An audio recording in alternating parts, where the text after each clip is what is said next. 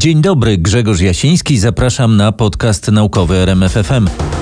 Zgodnie z zapowiedziami przedstawię dziś pierwszą relację z wyjazdu grupy polskich dziennikarzy do laboratorium CERN w Genewie.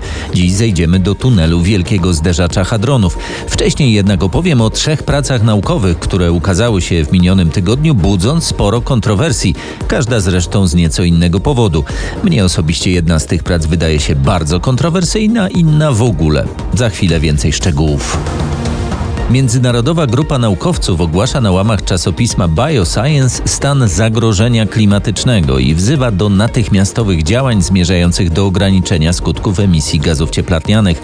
Badacze pod kierunkiem Williama Rippla i Christophera Wolfa z Oregon State University przekonują, że bez głębokich i trwałych zmian w działalności człowieka nie będziemy w stanie zapobiec niewyobrażalnym cierpieniom ludzkości. W artykule, pod którego tezami podpisało się 11 tysięcy naukowców, ze 153 krajów przedstawiono zestaw działań, które autorzy uznają za niezbędne. Niektóre z nich z pewnością wzbudzą kontrowersje. Mimo negocjacji klimatycznych trwających od 40 lat, ludzkość nie zmieniła swego postępowania i nie podjęła działań w odpowiedzi na kryzys, podkreśla profesor Ripple. Zmiany klimatyczne tymczasem nastąpiły i nabierają rozpędu szybciej niż wielu naukowców przewidywało. Autorzy przekonują, że wiedza naukowa na temat zagrożenia jest silnie ugruntowana i sięga pierwszej World Climate Conference zorganizowanej w Genewie w 1979 roku. Swoje obecne działanie tłumaczą uporczywą niezdolnością ludzkości do ograniczenia emisji gazów cieplarnianych i moralnym zobowiązaniem naukowców do ostrzegania przed katastrofalnymi zagrożeniami. Autorzy dostrzegają nieliczne optymistyczne sygnały, zaliczają do nich zwiększenie udziału odnawialnych źródeł energii i ograniczenie liczby urodzin. Wśród niepokojących przejawów ludzkiej aktywności wymieniają m.in. zwiększanie hodowli zwierząt, zmniejszanie powierzchni lasów, wzrost emisji dwutlenku węgla. Przekonują, że osiągnięcie niezbędnych celów wymaga poważnej transformacji sposobu funkcjonowania globalnej społeczności i jej oddziaływań z naturalnymi ekosystemami.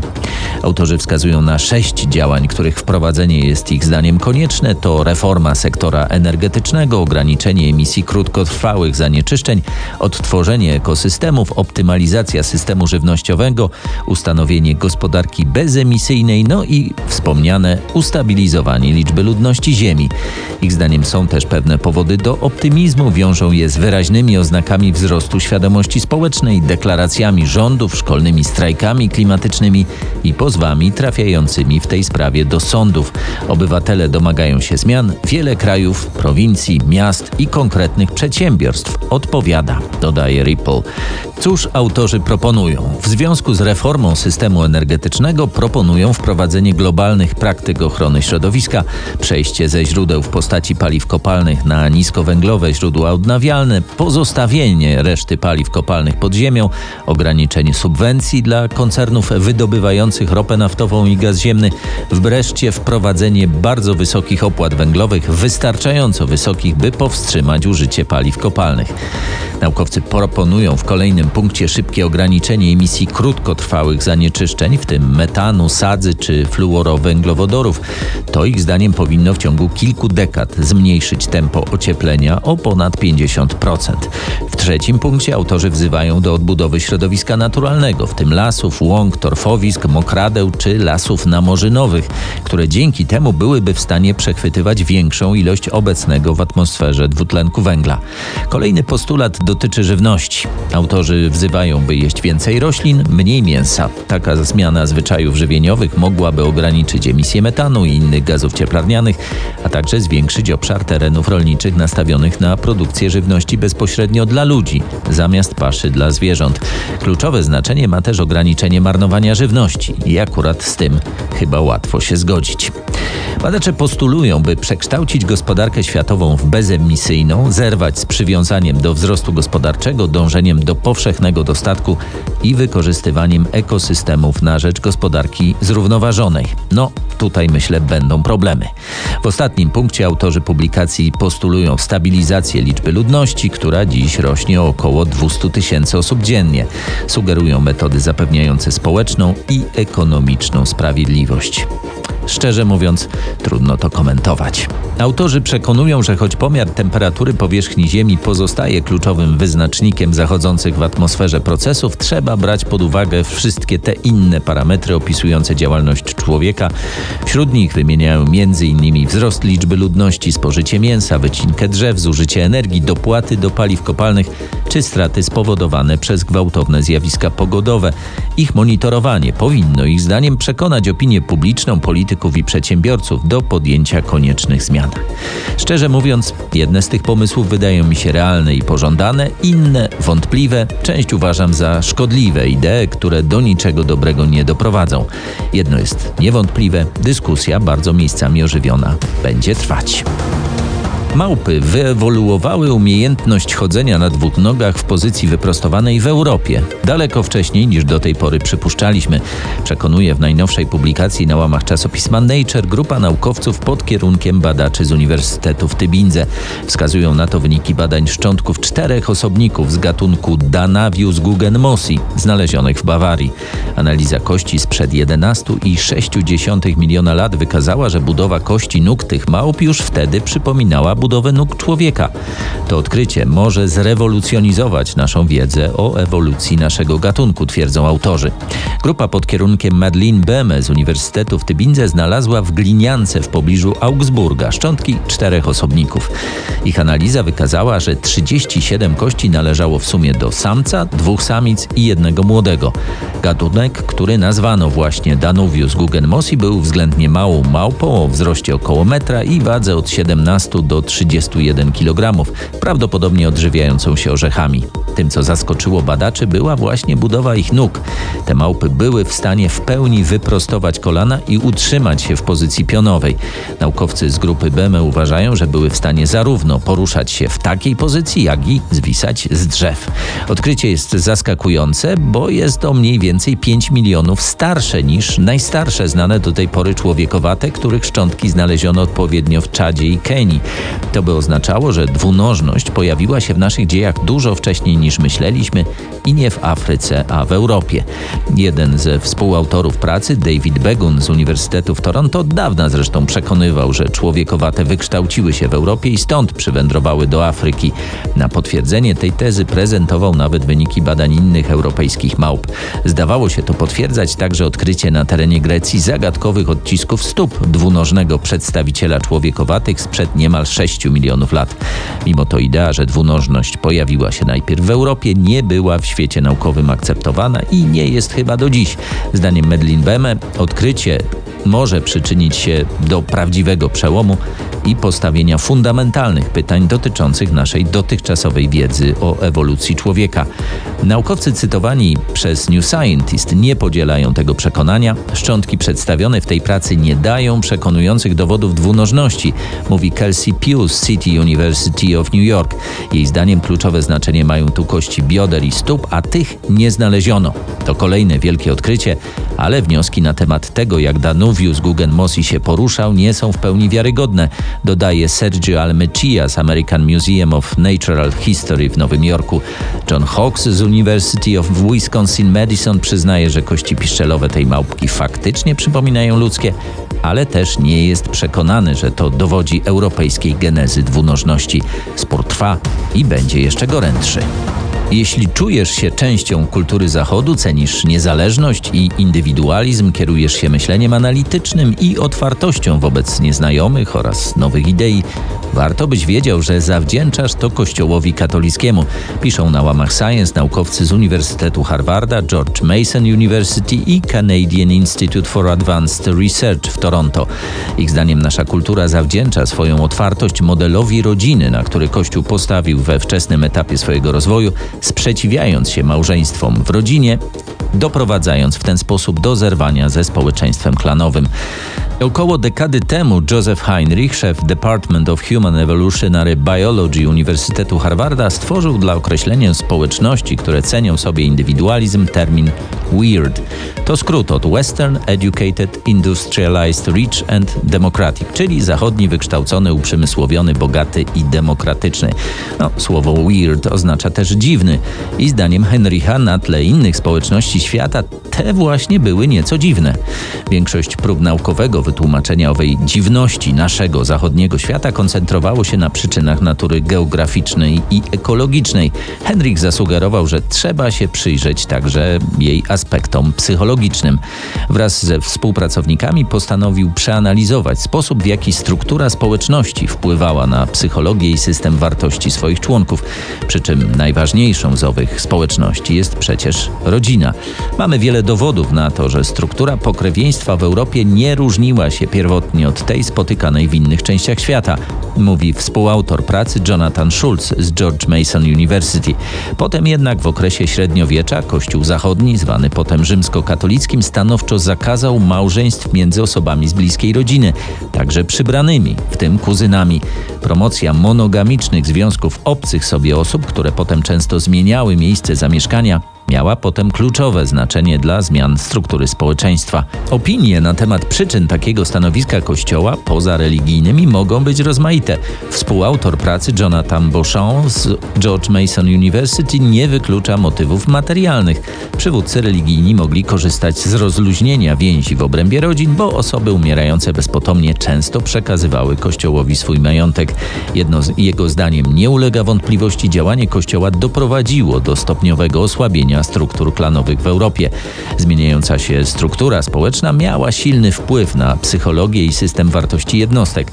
O ile system klanowy skłaniał do ochrony wspólnej własności, szacunku dla tradycji, posłuszeństwa wobec starszych autorytetów, no, czasem konformizmu i nepotyzmu, osoby żyjące w mniejszych rodzinach musiały szukać porozumienia z innymi, kształtować nowe zdolności poznawcze i styl myślenia po to, by tworzyć sobie zupełnie nowe więzi społeczne z osobami początkowo obcymi. To promowało niezależność, kreatywność, współpracę, no i uczciwość wobec obcych. Autorzy pracy porównali mapy zasięgu oddziaływania Kościoła katolickiego z mapami wskazującymi na poziom klanowości bądź indywidualizmu struktur społecznych, mierzony choćby procentowym udziałem małżeństw z kuzynami czy wielożeństwa, a także wspólnym zamieszkiwaniem wielopokoleniowych rodzin. Okazało się, że związek jest wyraźny, a uwaga, każde 500 lat w zasięgu wpływów Kościoła oznacza zmniejszenie udziału małżeństw między kuzynami o mniej więcej 91%. Choć islam zakazywał wielożeństwa ponad liczbę czterech żon, a Kościół prawosławny wprowadził zakaz kazirodztwa, żadna z tych instytucji, zdaniem autorów, nie zbliżyła się nawet do rygoryzmu polityki wprowadzonej w Kościele Zachodnim. Analiza wyników sondaży, badań, obserwacji dotyczących różnych cech psychologicznych pozwoliła potwierdzić te prawidłowości. Okazało się na przykład, że w rejonach Włoch, gdzie współczynnik małżeństw z kuzynami jest wyższy, niższy jest poziom krwiodawstwa. A w Nowym Jorku dyplomaci z państw z bardziej klanowymi strukturami społecznymi dostają najwięcej mandatów drogowych i najmniej chętnie je płacą. Wygląda na to, że skłonność do tego, by poza rodziną w większym stopniu ufać też obcym, ma związek z innowacyjnością, wyższym wzrostem gospodarczym, większym poziomem zamożności społeczeństwa. Na razie jednak trudno dowieść, co z czego wynika. Nie twierdzimy, że bardziej indywidualistyczne, mniej klanowe struktury społeczne są bezwarunkowo lepsze, dodaje Beauchamp. Bynajmniej tu obowiązuje zasada coś za coś. Blisko związane, rozbudowane rodziny zapewniają przecież na przykład większe bezpieczeństwo finansowe. Tak czy inaczej, zwolennicy tezy, że świat zachodni nie powinien zapominać o chrześcijańskich korzeniach swej kultury, a sam się do zwolenników tej tezy zaliczam, zyskali nowy argument w dyskusji. I tu jednak spodziewam się sporów. Na razie liberałowie jeszcze tych doniesień nie zauważają i nie komentują, ale zapewne to się zmieni. Być może zresztą postępująca w świecie zachodnim laicyzacja jest dowodem na to, że Kościół w tych działaniach osiągnął większy sukces niż by sobie życzył. Faktycznie staliśmy się indywidualistami.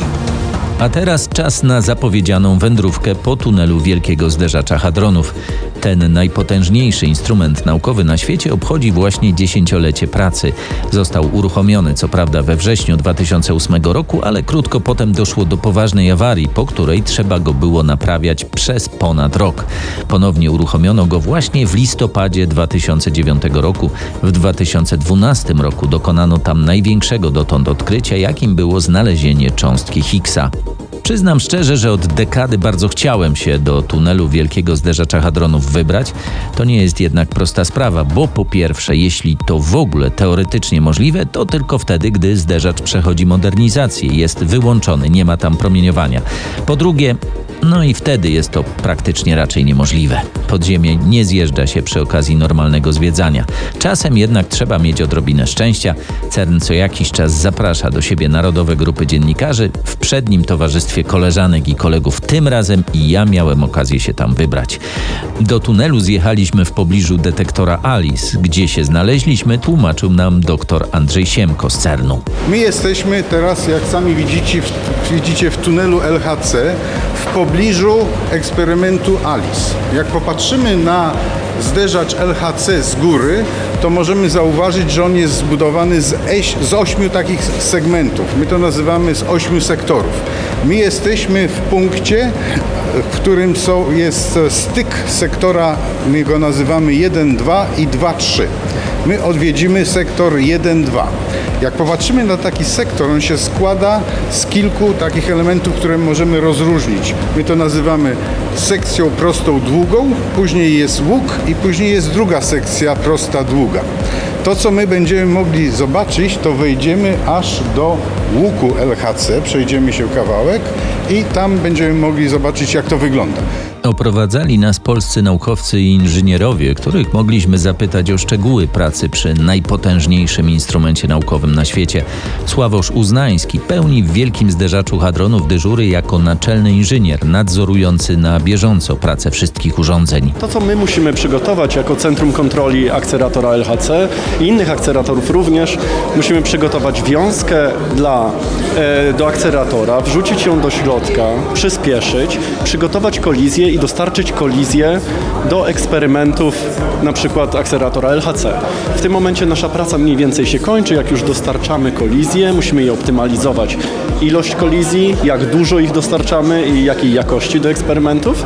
Natomiast eksperymenty już zajmują się ściąganiem danych z detektora i analiza, analizą danych, co się dzieje na poziomie fizycznym. Czego pan się najbardziej obawia, siedząc tam w, tej, w tym centrum kontroli yy, akceleratora? Jakie mogą być złe wiadomości? Akcelerator LHC ma wiele różnych systemów e, e, protekcji, jakby, e, które e, problemy nie powinny się zdarzyć, które mogą być destrukcyjne.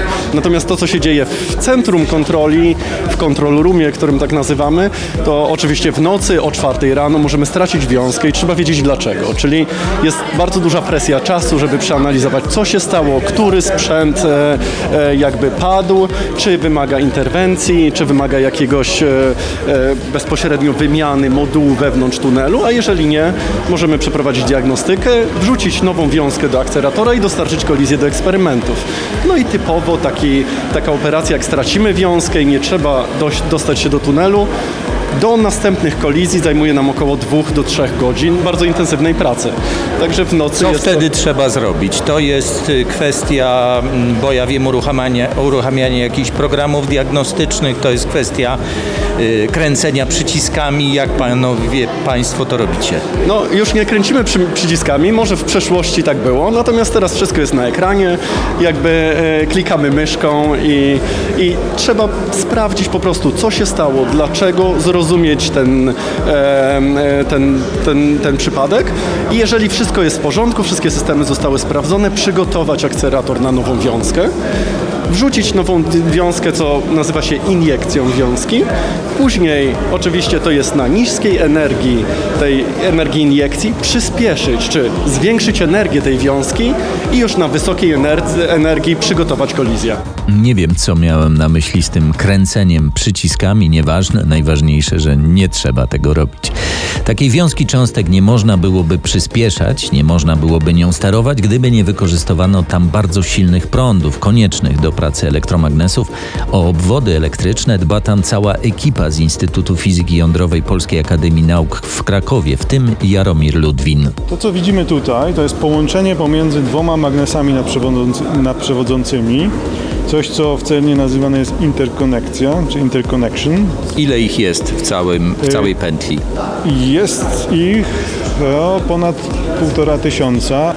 Y, Są pomiędzy ka- każdymi dwoma magnesami Magnesy mają 15 albo y, około 6 metrów długości, a tunel ma 27 km. Każdy sobie może podzielić. Jakie jest ich zadanie? Zadanie jest proste, połączyć ze sobą dwa magnesy i zapewnić ciągłość poszczególnych obwodów, zarówno y, powiedzmy obwodów z ciekłym helem, y, rur, w których biegnie wiązka i obwodów elektrycznych nadprzewodzących. Teraz widać właśnie, że jest tutaj kilka rur i na, tak na przykład w tych rurach idą y, właśnie przewody nadprzewodzące, konkretnie 13 kA obwody zasilające główne obwody y, LHC i 600 amperowe obwody, dodatkowo jeszcze w tej rurze, zasilające magnesy korekcyjne, które mają bardzo różne zadania. Takich obwodów nadprzewodzących w LHC jest około, około 1,5 tysiąca. Biorąc pod uwagę to, że mamy 1,5 tysiąca obwodów, niektóre z nich mają 3,5 km długości, bo przechodzą na drugi koniec sektora, zawracają i prąd, prąd czyli zasilanie mamy w jednym punkcie, a magnesy połączone szeregowo, to jest całkiem sporo możliwości, żeby coś złego się z tymi obwodami stało. Czyli no, taka najprostsza e, rzecz to może być po prostu zwarcie na przykład w obwodzie. Ja wraz z moimi kolegami, to jest około 20 osób z Krakowa, Jesteśmy tutaj po to właśnie, żeby testować te obwody, szukać takich problemów, lokalizować je i, e, no i wskazywać sposoby naprawy, jeżeli znajdziemy coś. Takie właśnie problemy doprowadziły do pamiętnej awarii na początku pracy wielkiego zderzacza hadronów i wtedy to polscy inżynierowie zajmowali się przywróceniem jego sprawności. Co ciekawe, CERN pobiera tyle prądu, ile cały kanton genewski. Na potrzeby laboratorium zbudowano nawet od francuskiej strony odcinek sieci energetycznej 400 kV. Prąd z Francji jest po prostu tańszy. By jednak ten prąd mógł wykonać swoje zadanie, musi trafić do obwodów nadprzewodzących, których temperatura sięga zaledwie 1,9 Kelwina. To zimniej niż przeciętnie w otwartej przestrzeni kosmicznej. Schładzaniem instalacji zajmują się kriogenicy. Szefem zespołu jest Krzysztof Brodziński. Dla tak olbrzymiego urządzenia istotna jest szczelność helowa. W ciągu 10 lat udało się ją bardzo poprawić. W momencie, kiedyśmy uruchomili akcelerator 2010 rok, w, w czasie jednego roku traciliśmy około 40 ton helu. Teraz na przestrzeni tych 10 lat uszczelniliśmy układ w ten sposób, że e, zużywamy go około 10-11 ton na rok. Rocznie, tak? tak? Na całą ilość 130 ton? Tak, 130-140 ton. I to jest duże osiągnięcie, bo jak y, nasi praojcowie odpalili akcelerator Tevatron, to był pierwszy nadprzewodnikowy akcelerator w Stanach Zjednoczonych w latach chyba 70., jeśli się nie mylę E, ten akcelerator był dużo mniejszy, a myśmy się od nich bardzo dużo nauczyli technologicznie. Oni tracili cały inwentarz helu, całą ilość helu w ciągu jednego miesiąca. To jest aspekt, który jest bardzo ważny dla akceleratora. My, my, ludzie się za głowę łapali, kiedy prezentowaliśmy, że tracimy 40 ton helu, ale to jest jedynie tam powiedzmy 25-30% całości całego helu, jaki tutaj y, w maszynie jest. A 10, 10 ton to już jest zupełnie co innego. To jest już dobry wynik, powiedziałbym. Co w tej chwili naj, jest najtrudniejszego przy tej modernizacji, jeśli chodzi o zagadnienia kriogeniczne? Co jest największym wyzwaniem? Utrzymanie tego poziomu, który był do tej pory, czy, czy jednak jeszcze jakieś poprawki? Nie, no to są, to jest cały totalny serwis urządzeń kriogenicznych, który funkcjonuje tutaj. Oczywiście mamy poprawki. Te poprawki są raczej poprawkami e, systemu kontroli, Y, który obsługuje y, nasze zawory, instrumentację i, i, i, system informatyczny, który, który działa, system automatyki, który jest zaaplikowany do akceleratora. Są to raczej poprawki y, software'owe niż poprawki hardware'owe. Modernizacja wielkiego zderzacza hadronów potrwa do końca przyszłego roku. Napełnianie instalacji ciekłym helem i schładzanie urządzeń zajmie kilka miesięcy. Co ciekawe, praktycznie cały hel w LHC pochodzi z Polski. Wszystkie rozmowy, zdjęcia i krótki film ze spaceru tunelem Wielkiego Zderzacza Hadronów znajdziecie na rmf24.pl, a na kolejne informacje ze świata nauki i kolejną część relacji ze zwiedzania laboratorium CERN zapraszam do następnego podcastu naukowego RMFFM.